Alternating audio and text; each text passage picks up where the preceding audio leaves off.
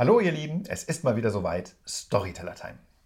Und heute möchte ich mal über ein Thema reden, das im Zusammenhang mit NLP immer wieder für negative Schwingung und Verwirrung sorgt. Die sogenannten Vorannahmen des NLP. Es sind dies die Vorannahmen, auf denen das Modell des NLP basiert. Und dann wird immer gleich loskritisiert. Das NLP ist ja nicht wissenschaftlich genug. Warum gibt es da nur Vorannahmen und keine Theoreme oder Axiome oder wissenschaftliche Beweise? Das kann doch nichts taugen, mal ehrlich. Das Problem liegt hier aber ganz woanders. Denn die meisten Regeln und Beweise, die wir im Rahmen der Menschheitsgeschichte aufgestellt haben, sind auch nichts weiter als nur Annahmen oder Modelle.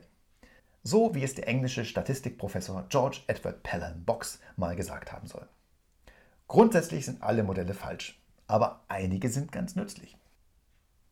Die meisten Regeln basieren auf der Beobachtung der Vergangenheit und einer Extrapolation in die Zukunft. Nimm nur mal die Schwerkraft. Wir wissen angeblich, dass auf dem Planeten Erde Schwerkraft oder Gravitation herrscht. Zumindest ist das der Name, den wir diesem Phänomen gegeben haben. Und das lässt sich ja auch ganz einfach überprüfen. Die Dinge fallen ja schließlich nach unten. Ganz klar. Und dann bilden wir uns sogar noch ein, erklären zu können, wo diese Gravitation herkommt und dass wir diese sogar berechnen können. Sehr schön. Aber auch ganz schön gewagt. Denn die Aussage, dass auf diesem Planeten Schwerkraft herrscht, ist eine sogenannte Generalisierung. Wir erinnern uns. Und das heißt im Klartext, dass in der gesamten Vergangenheit Schwerkraft herrschte, momentan herrscht und auch noch in Zukunft immer herrschen wird. Und hier kommt schon das Problem ins Spiel. Da wir hier wieder einmal Annahmen über die Zukunft als Wahrheiten, als Gegebenheiten begreifen. Und wir wissen ja überhaupt nicht, ob das morgen früh noch der Fall ist. Nur weil es die letzten tausend Jahre so war, heißt das ja nicht, dass es morgen genauso weitergeht. Wer weiß denn schon, ob morgen früh nochmal die Sonne aufgeht? Keiner, eben. Aber die meisten gehen irgendwie davon aus, unterbewusst, weil sie sich nie solche Fragen stellen. Man hat sich einfach daran gewöhnt, dass die Sonne immer wieder aufgeht. Und dabei ist das auch vollkommener Schwachsinn, da die Sonne ein Fixstern ist und weder auf noch untergeht. Aber das ist ein anderes Thema. Und Fixsterne gibt es eigentlich auch nicht. Die Sonne rast zum Beispiel mit 220 Kilometern in der Sekunde durchs Weltall und nimmt ihre Planeten, die Erde eingeschlossen, relativ einfach mit. Oder mal folgendes. Wenn dich jemand vor 25 Jahren gefragt hätte, was du von einem batteriebetriebenen Taschencomputer hältst, der kabellos telefonieren kann, du hättest diesen Mensch doch vermutlich für verrückt erklärt, oder?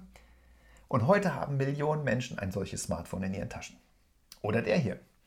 In den 1940er Jahren sagte mal der CEO von IBM, dass es in Zukunft einen Weltmarkt für vielleicht fünf Computer geben wird. Tja, knapp daneben ist eben auch vorbei. Wenn er recht gehabt hätte, wären die jetzt alle bei mir zu Hause. Die fünf. Computer. Und dann sind wir zum Beispiel immer noch nicht in der Lage, Licht wissenschaftlich zu begreifen. Mal verhält es sich wie ein Teilchen, mal wie eine Welle. Der sogenannte Welle-Teilchen-Dualismus.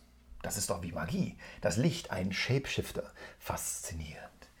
Man könnte es aber auch so sehen, wir sind mit unserem beschränkten Verstand nicht mal ansatzweise in der Lage, das komplexe Phänomen Licht zu verstehen. So einfach. Und gerade in den letzten 18 Monaten wurden einige unserer Annahmen ganz schön gebeutelt. Ist vielleicht nicht allen bewusst, aber wir hatten gerade den allerersten globalen Lockdown in der Menschheitsgeschichte. Noch nie sind so viele Menschen über einen längeren Zeitraum zu Hause geblieben.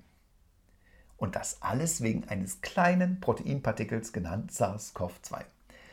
Der ach so weise Homo sapiens beugt sein Knie vor einem Partikel.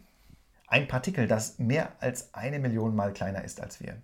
Und man bräuchte 6 mal 10 hoch 19 Coronaviren, um einen durchschnittlich schweren Menschen aufzuwiegen. Das ist eine 6 mit 19 Nullen. Und trotzdem schaffen es die kleinen Biester, das Weltbild des Homo sapiens gehörig ins Wanken zu bringen. Da brechen Existenzen, ganze Märkte zusammen, politische Systeme werden Zerreißproben unterzogen und einige fangen plötzlich an, quer statt geradeaus zu denken. Und nochmal, alles das wegen eines Partikels, das nicht einmal lebt. Auch das vielleicht eine Überraschung für den einen oder anderen. Viren sind keine Lebewesen. Sie haben keinen Stoffwechsel und brauchen für ihre Reproduktion einen Dummen, der sie vermehrt. So wie uns, die Homines sapientes. Oder aus Sicht des Virus sollten wir vielleicht besser die Homines incipientes heißen, die unklugen Menschen.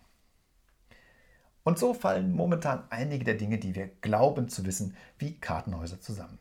Die Annahme, dass wir uns in Zukunft immer frei auf dem Planeten bewegen können werden, reisen, Dienstreisen, Urlaub machen, widerlegt. Da reicht ein Vulkanausbruch und die Flugzeuge stehen still. Oder die Übersprungshandlung eines Proteinpartikels vom Tier auf den Menschen. Es ist ja vielleicht nur eine Frage der Zeit, bis das nächste Virus auf uns losgeht. Und manche Milliardäre suchen jetzt schon im All nach Alternativen. Ist auch erstmal gar kein Problem. Das Problem ist, dass sie wieder zurückkommen auf die Erde. Hm. Oder die Annahme, dass der Golfstrom immer ausreichend warmes Wasser befördern wird. Wird gerade widerlegt.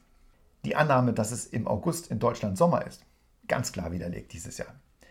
Gestern kam die Sonne raus, da ist mir fast der Glühwein aus der Hand gefallen.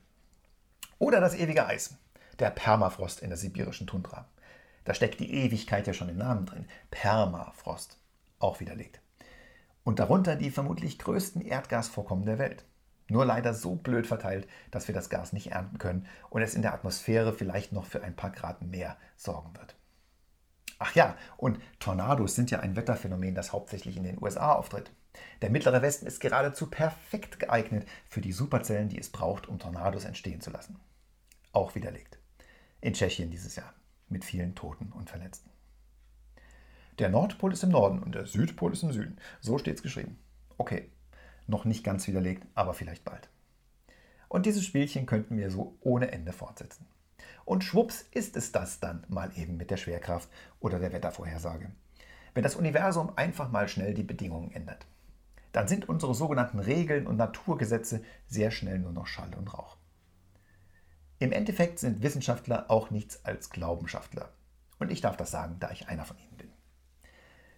Also, der Unterschied zwischen Vorannahmen und wissenschaftlichen Beweisen ist letztendlich der Glaube daran, dass die zugrunde liegenden Beobachtungen über die Zeit stabil sind. Und das wissen wir, wie gesagt, nie. Aber viele von uns glauben, es zu wissen. Von diesem Blickwinkel aus betrachtet könnte man auch sagen, dass die Erfinder des NLP einfach bescheiden genug waren, anzuerkennen, dass Vorannahmen das höchste der Gefühle sind. Mehr sollten wir Menschen uns einfach nicht anmaßen. Aber da kann man natürlich trefflich drüber diskutieren. Das ist gleichzeitig Fähigkeit und Fluch der Menschheit. Das ewige Diskutieren. Dabei haben doch immer alle recht. Nur halt jeweils in der eigenen Welt. Einer von 7,6 Milliarden da draußen. Wie dem auch sei, in den kommenden acht Episoden werde ich euch eiskalt die acht Vorannahmen des NLP vorstellen, wie sie von den Gründern des NLP damals aufgestellt wurden. Und ich wünsche euch viel Spaß damit und vielleicht ändert die eine oder andere Story ja etwas in eurer Wahrnehmung. Wer weiß. Zum Guten natürlich, das ist ja klar. Viele Grüße aus dem Küchenschrank von NLP Works und hoffentlich bis bald, euer Storyteller.